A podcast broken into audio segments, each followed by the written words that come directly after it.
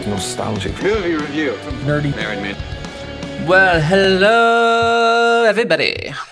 Hello, welcome back to new nostalgic movie reviews. I'm David. And I'm Steven. And today's episode, we have the movie Nope. Uh, this is Jordan Peele's new movie. It's 2022 was the release. Uh, it's rated R. It's two hours and 10 minutes long. And the synopsis is the residents of a lonely gulch in inland California bears witness to an uncanny and chilling discovery. And uh, top cast in this movie, we got Daniel Kaluuya, uh, Keke Palmer, Brandon Perea, Michael Wincott, and Steven Yeun, and Keith David. Yes. Yeah, this movie is just awesome. Jordan Peele does it again. Uh, I. I I love this movie. Um, and this movie is one of those movies. Every one of Jordan Peele's movies is the exact same way. Multiple watches of Jordan Peele movies really do it justice. Mhm. Um, I think because the second time I watched it was actually the time we watched it with you. So watching it that second time, me and Jen kept on looking at each other throughout the movie, like, "Oh my god, do you, do you see this now? Do you get what this means now? Like they were really like foreshadowing like this the entire time. Like there's so many tiny little details that I didn't notice until the second time watching it that I was like, I need to watch it again a third time just to see if I can find even more because there's so many details in this. Yeah, and I love how, uh, from what I've noticed, Jordan Peele's movies, each one kind of feels like its own different genre. Like Get Out was kind of like this uh, horror movie, kind of thoughtful movie. Uh, Us was kind of like a slasher movie, and then there's this one that is it's not really even a horror movie. It's more of a thriller sci-fi movie. Yeah.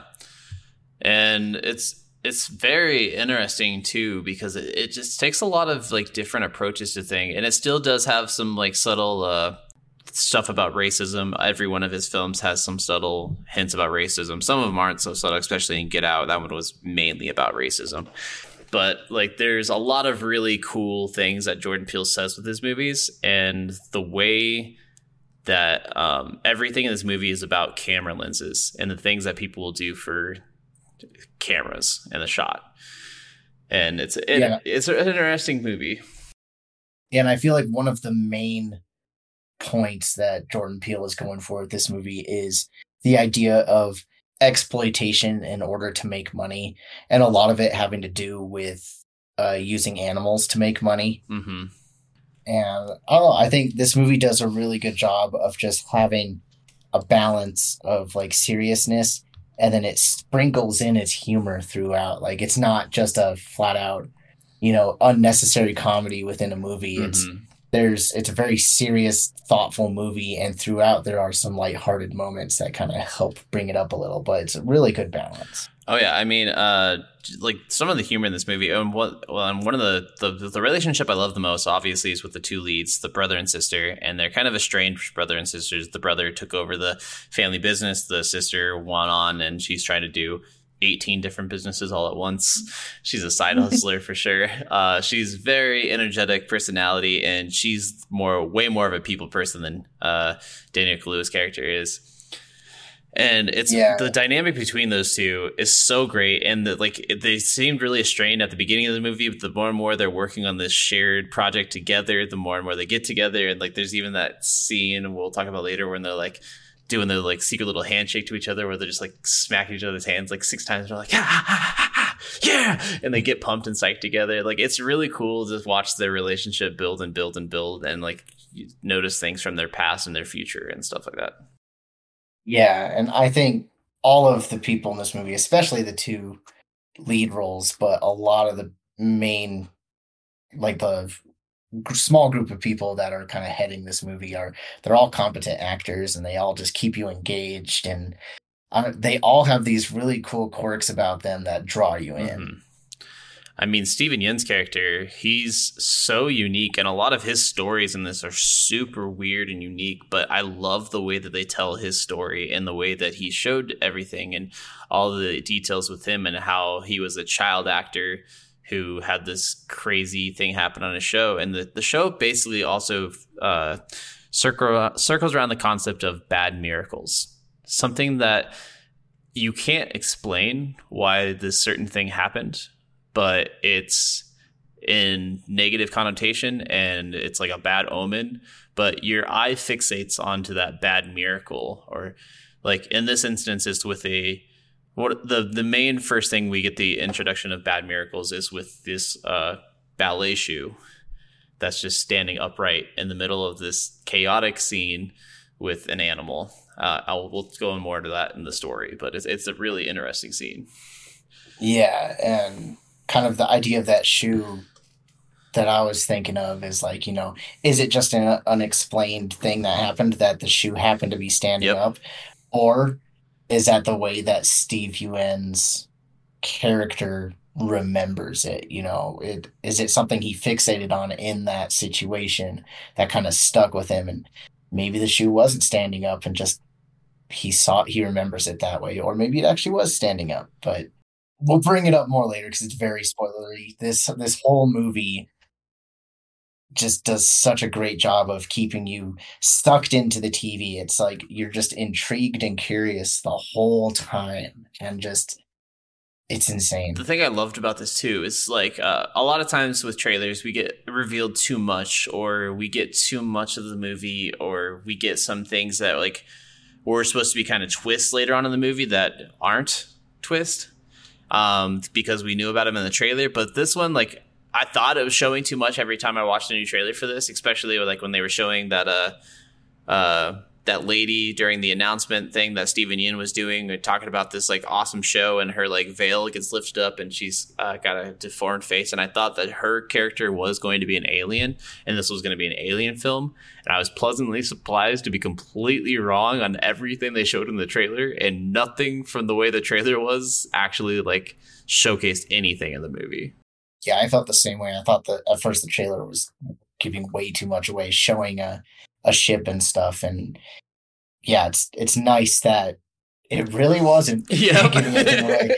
Um, but yeah, I guess back with the whole exploitation theme, like it really dives in with this uh, people having the idea, this obsession with watching things that you probably shouldn't be watching, but you're just so curious, you keep watching, and you just have you know people have that drive to just keep investigating into things. It, it really dives into that, but uh, yeah. I guess one of the negative things I'll say about this movie, it it really does take its time to get things going. Like the beginning Yeah. is fairly slow. It is intriguing, like I said, but it does take quite a bit for the movie to feel like we're actually getting somewhere. Yeah, I, I, I will have to agree with that. There is a little bit of like setup and slower pace with this, and the movie doesn't actually get into what this movie's going to be about until about 30, 35, 40 minutes into the movie, where everyone actually is finally like on the same page of we need to try to go after this thing.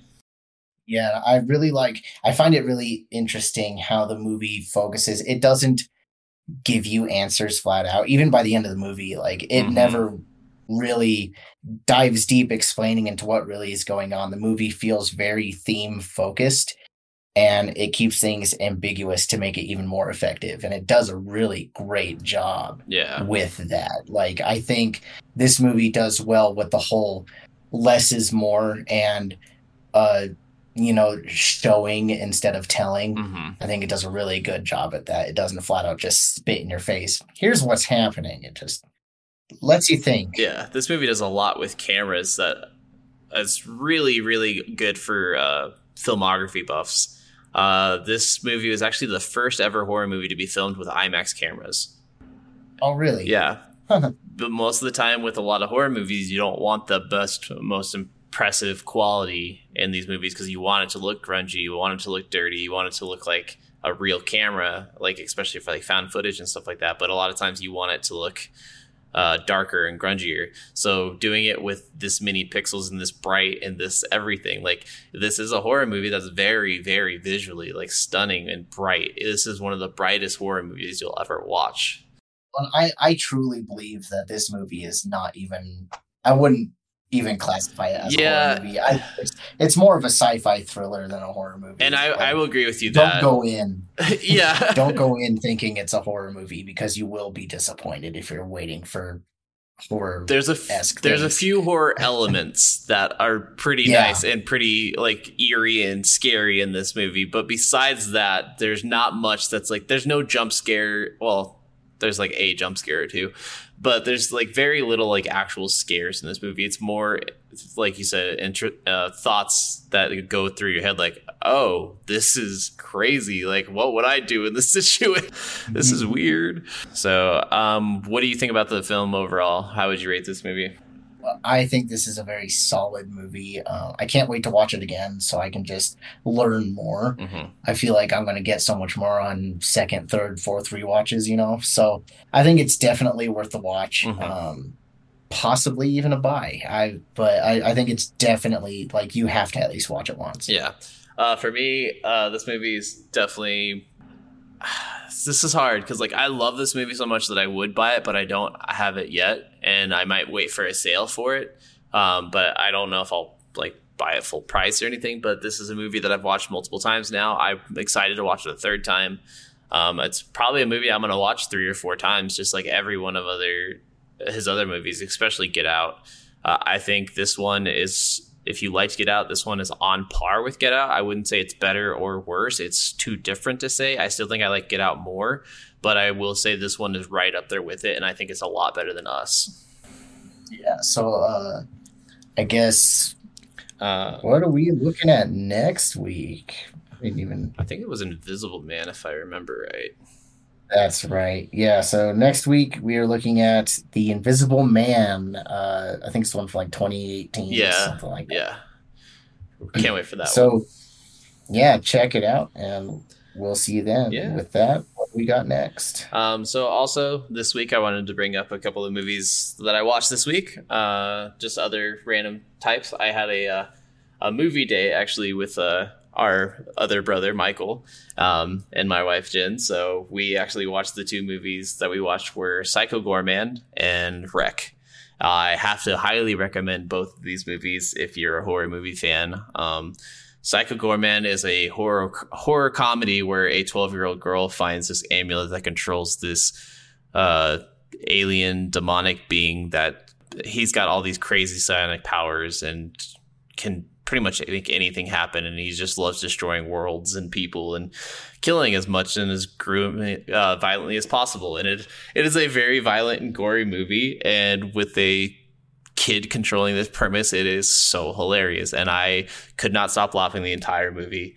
Um, and then Rec, um, it's a Spanish zombie movie set in a uh, apartment building, and my God, did that feel like one of the most real zombie depiction movies I've ever seen. It is insanely good. There's a American remake called Quarantine that I heard is actually a really good remake. So if you don't want to watch a movie with subtitles, at least watch the remake. But I would definitely say that movie is incredible. Yeah. Um, those are those, and uh, let's go ahead and get into the spoilers then. Spoilers. All right. So we we open up the movie with this horrific scene where a frightening, confused animal is pushed beyond its limits, and it's this it's this scene of a TV show made in like the 90s or something. Hmm and this balloon popped and this monkey goes crazy. Yeah, and starts attacking everyone and kills almost everyone there. But uh it's a good example of uh, you know this kid survived, but later on we learn this is a good example of how like a survivor of a tragedy exploits that tragedy, you know, as like a cheap sideshow to kind of make more money in the future. Yeah, and his character does that with just a lot in this movie. Um, and once we watch the kind of that opening scene, I think that's where it jumps into uh, Daniel Kaluuya's character uh, talking to some Hollywood execs on a site where they're going to be filming a commercial, if I remember right. Uh I think right before that we cut to him talking to his dad. Oh right? yeah, yeah, yeah. You're right. Sorry. So yeah, the character, uh, his name is OJ, the main character. He's talking to his dad, Otis. Um, kind of finishing up for the day. They owned this horse ranch, and what they do is they provide horses for movies to do stunt work with horses. Mhm. So they're talking and bringing things in, and he's talking to his dad. And as he's walking up to the house, uh, he, he just hears things start hitting the ground and he turns around and he sees the dad on his horse walking away and his dad is kind of slumped over, falls off the horse. Yep, and he's driving to the hospital. There's blood everywhere, and f- find out that a was it a nickel? I think it was had like yeah. p- uh, fell and pierced through the dad's skull and actually killed him.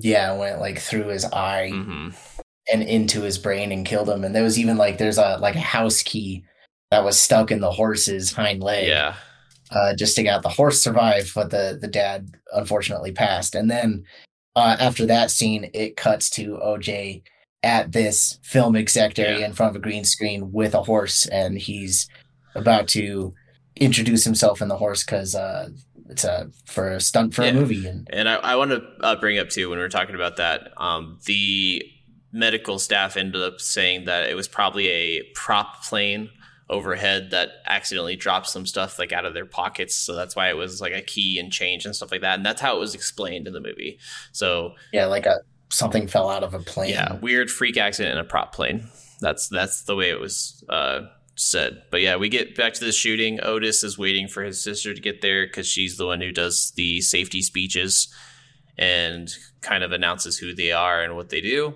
And he is not a people person at all and he doesn't know how to talk to these people. These people are kind of just wanting like you do this you do that you do this. And he's like i have certain things that i have to do with the horse. Don't look at him straight in the eye. Don't look at this. Don't do that. Like you can really like mess up the horse and the horse could get violent and kick someone or attack someone if you don't listen to my rules. And he's very like wanting to be as safe as possible because he doesn't want anyone to get hurt.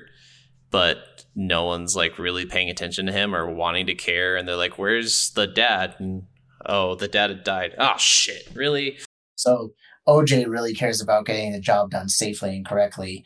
And as he starts introducing everything, finally his sister, Keke Palmer, shows up. The sister's name is Emerald. hmm And I gotta say, she every scene she is in, she steals it. She does such an amazing job.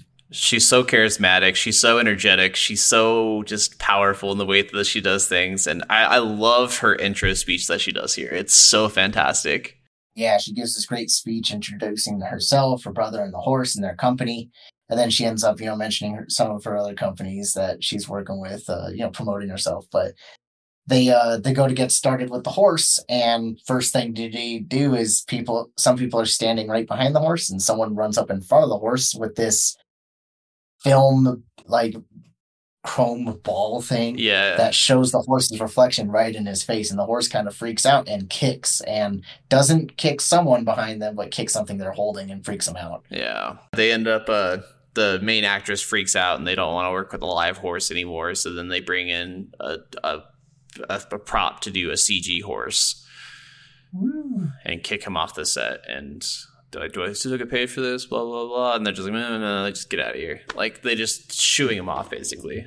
yeah so they go back to their ranch and uh you know they kind of have a little argument about everything and oj's mad that emerald was promoting her other businesses and stuff but they end up going to Steven Yeun's character whose name is Ricky Jupe and uh he owns this kind of sideshow carnival place it's like a cowboy carnival Yeah.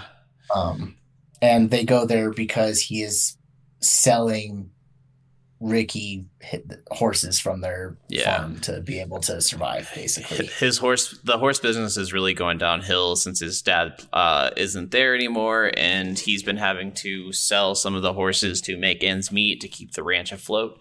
And the sister kind of gets that knowledge throughout these meeting with uh, Yeun's character, and like, oh, like what are you planning? Are you? Well, I'm planning on buying back the horses as soon as I can, but right now it's kind of like he's kind of like pawning the horses to him with the intention that he wants to buy them back, but Steven Yeun it's not really he's like oh yeah yeah totally we can buy him back but he's kind of being weird and we don't really know why Yeah, it's what he ends up doing with the horses. We'll find out later. But uh, while they're selling stuff, uh, Emerald's walking around their office Mhm. while they're making this deal and ends up pointing out um, a poster that is dealing with Gordy the chimp, which is the one from the beginning of the movie that freaked out and attacked everyone on that set. Yep. We find out that Ricky is the kid that survived that incident. Mhm. Um, he he and one other survivor basically. Yeah, and he has an entire like room hidden in his office dealing with all the memorabilia from that and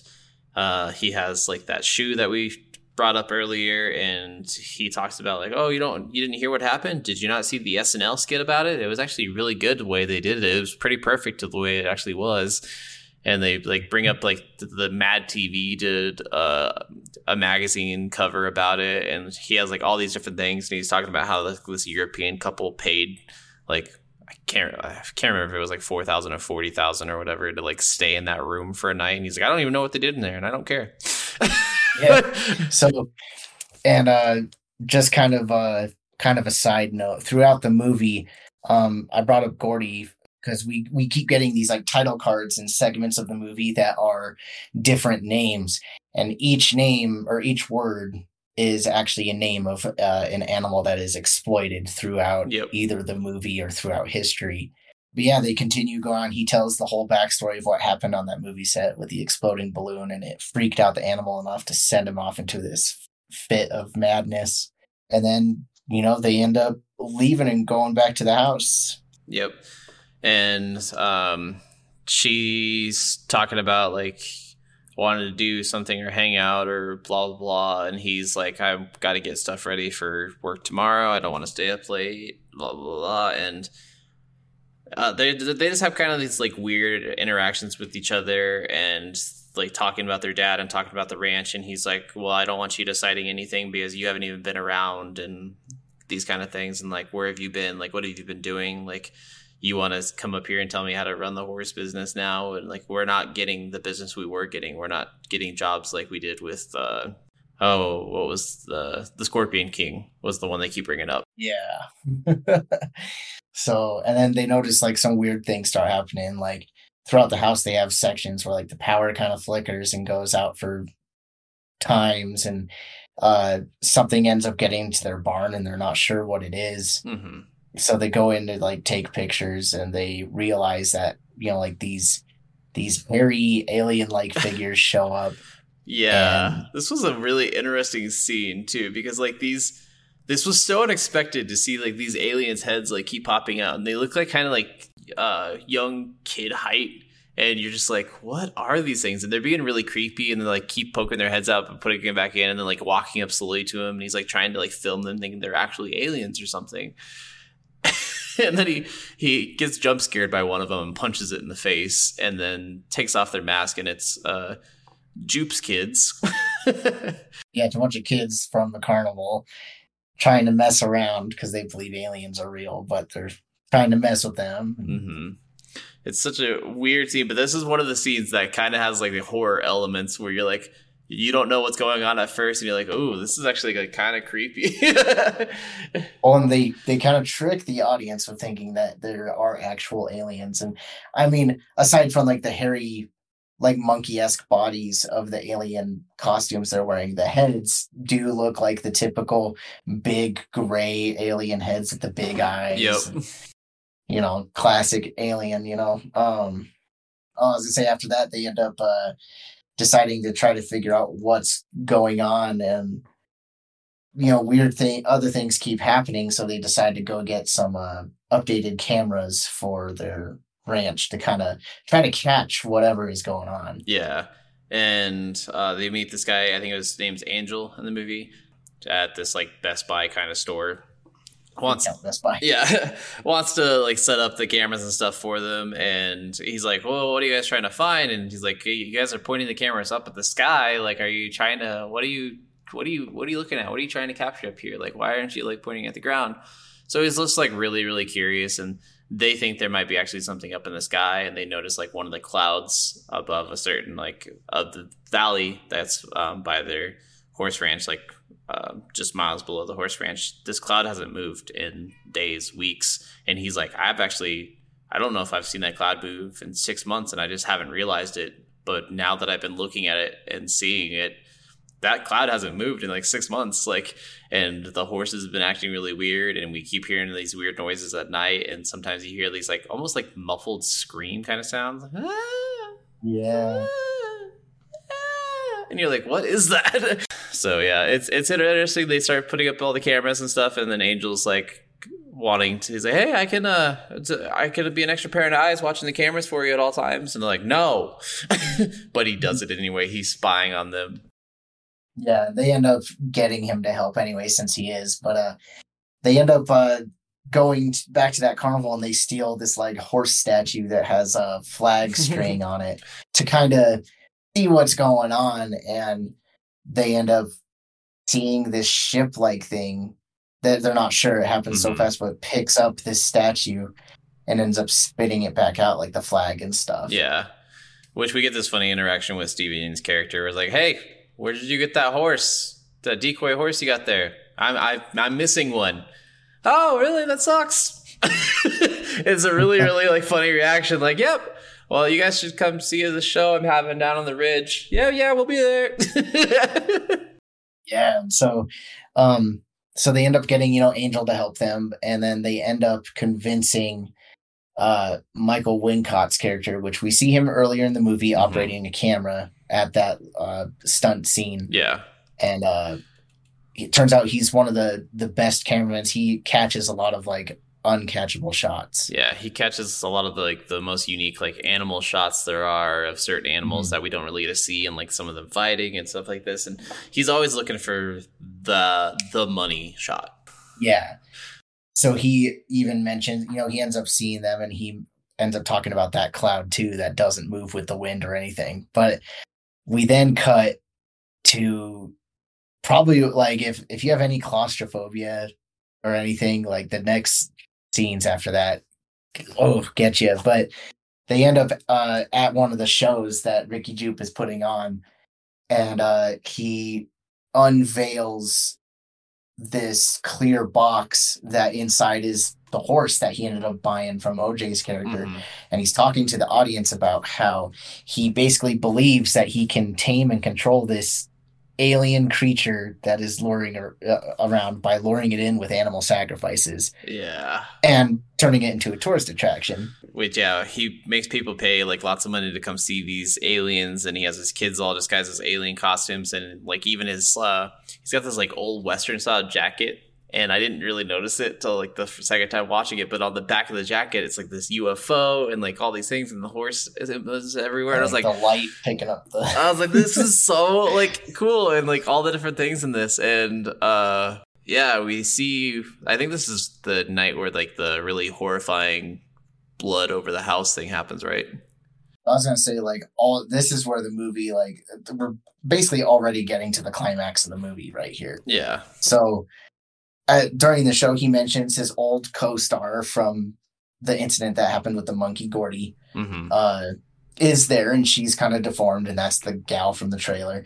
But the alien ship ends up coming out of the clouds and going over and stopping right above the arena there and starts sucking everyone up into it. And this Yeah. is the claustrophobia part where it turns out this is not an alien ship, it is actually a creature flying around, and Yeah. the giant alien hole it sucks up to is actually its mouth Mhm. but it shows inside its like digestive tract and everyone is screaming and slowly getting pushed through and it's very tight quarters and Oh yeah, this is one of the moments where I say like it does actually have like some claustrophobic horror kind of stuff, and um, we get Otis uh, during this moment realizing that uh, when you look at this thing, it comes towards you. So he starts realizing like, oh, if I'm not looking at it and not paying attention to it, it flies over, and he goes to the house where Keke Palmer and Angel um, are at, and the house actually like squeezes all and like is eating all these people that it just picked up and starts pouring blood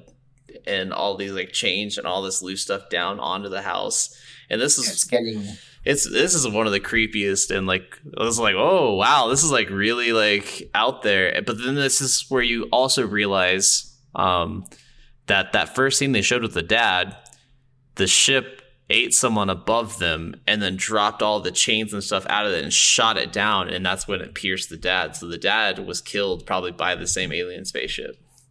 exactly so this creature basically it eats people and then as it goes through that digestive tract eats the organic material and spits out any non-organic. non-organic stuff, and that's all this everything that falls out. Mhm. Uh, and so after that, they're like, you know what, we need to catch footage of this thing now. So they bring in, you know, that camera guy, and they have this plan to trap it. And I love this plan because they know that it somehow disrupts electrical magnetic fields. Mhm. and so they take a lot of those uh like inflatable arm flailing tube men from car lots and whatnot.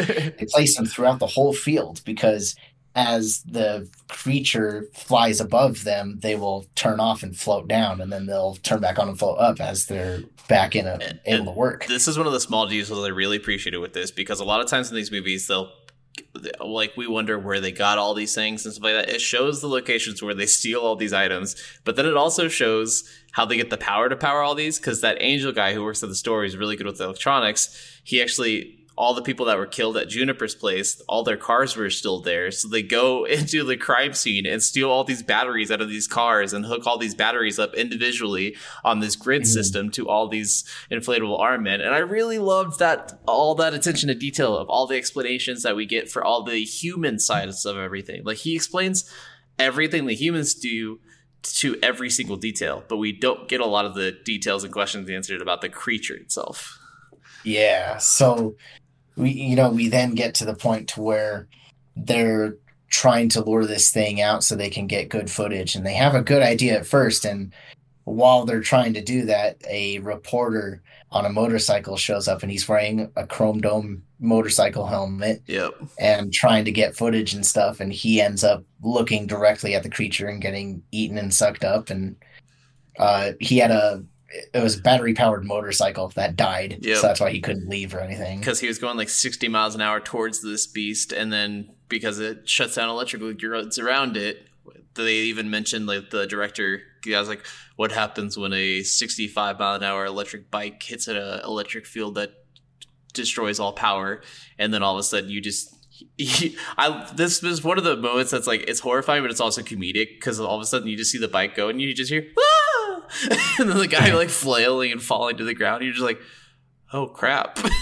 Yeah, like damn. I mean, like speaking with comedic moments, I think one of my favorite moments comes from OJ, the main character, where he's in his van at night, and this is when the creature is flying over to the house before it drops mm-hmm. the blood, and he steps out of the car, looks up, and he sees what it's doing, and he looks back down, gets back in the car, and just goes, "Nope." Nope.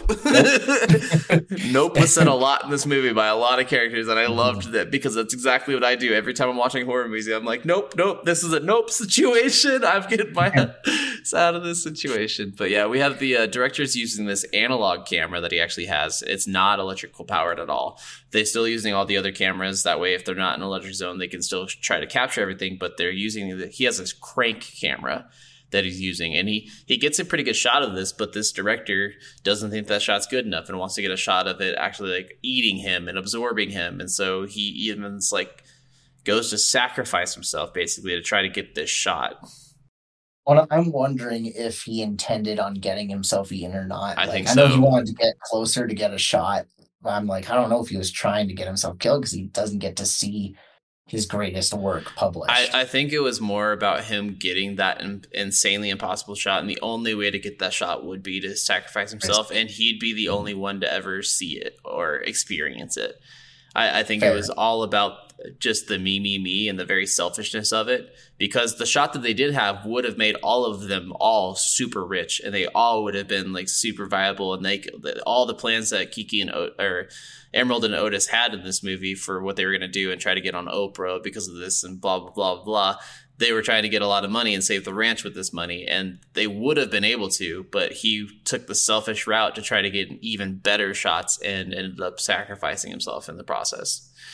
Mhm. So it's at this point that Emerald is like, no, we really need to get this shot, and she decides to try to lure it to try to actually like get the perfect shot. And um, what ends up happening is every the creature, I guess, probably notices everyone starts looking down away from it, Mhm. and so it ends up doing this cool transformation. Like it becomes all like ribbon like and threads out and be- like almost looks like a parachute or something. I don't know. It's, really It- cool it's very design. reminiscent of a lot of old camera and stuff. The way it even like expands and it goes foof, foof, Yes. foof. And the reason it kind of opens up like that, what I think anyway, is it's trying to get a reaction from people to get them to look at it.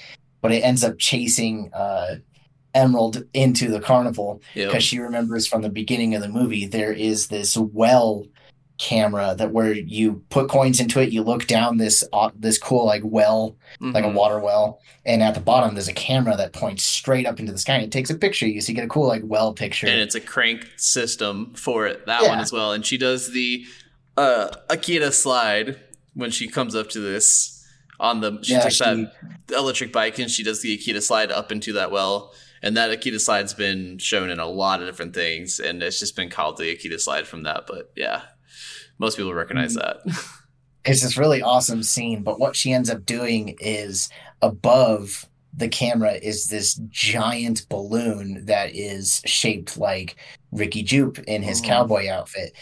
So she ends up releasing that balloon above the well, and it's so big that the creature flies over to get it and eat it because it doesn't know it's not edible. It's Well, never it- eaten a balloon before. it's a character it looks like a character so it has a face and eyes and when it goes up into the eye it's staring right at the creature so the creature is like oh, Yeah. oh there's something staring at me i gotta go attack it Yeah, so she gets the picture of it right as it flies over the well, and then it eats that balloon. And as it's flying away, the balloon pops inside of it and kills the creature, and it just deflates and falls to the ground. yeah And, uh, you know, I've seen a lot of places where I was researching into the movie, and people thought the way they killed the creature was stupid. They're like, you know, it would never happen like that. But, I mean, if you really think about it, the creature probably had never eaten a balloon or something before, or else it would have died. It would have known, you know. well and it So- ate the plastic decoy horse earlier just because it had a Mhm. face too so if anyone's saying it's it doesn't go after non-organic material it does it goes after anything that's looking at it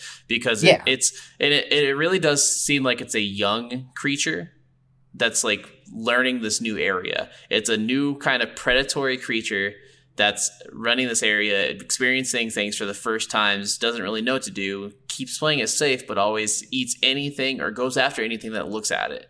And they keep that throughout the entire movie. So I agree full heartedly with the way he shot everything and did everything in this. Mhm. And you know, I originally had questions of like, why does it only attack people who look at it? And it probably is like that's its way of knowing that something is alive. Like it Mhm. might think something is alive. It's looking at me.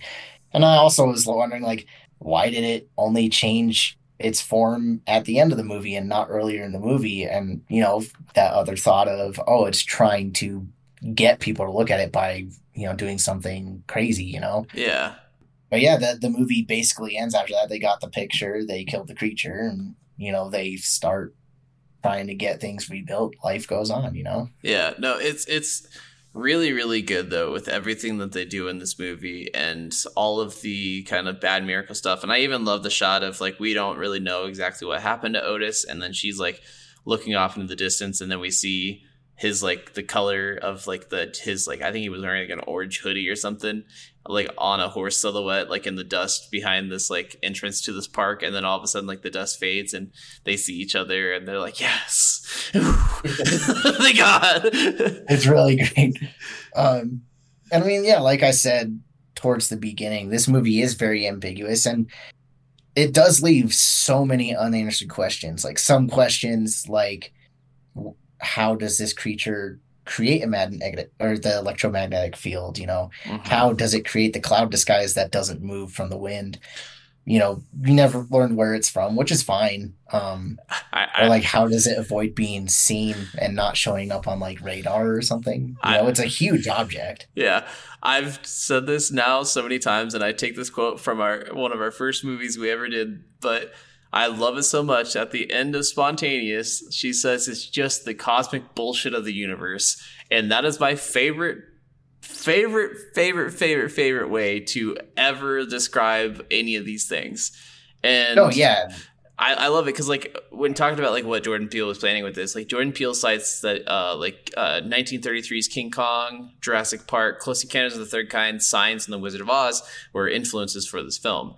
He considered these films as example of addition to spectacle being the major theme of the film. So he really was worried about like the future of cinema and he wanted just to create a spectacle style film and a, a, film all about spectacle and getting those dangerous shots and like what it means to like you said exploit these animals or exploit these mm-hmm. people or these situations in order to get personal gain and the way that people use these things and try to uh, make these things and produce these things that happen by stepping on others or animals or whatever it takes to get to these areas. And I really love there's a lot to be said with this and there's a lot of like very introspective thoughts and about the film world as a whole in this and there's a lot to take out of it.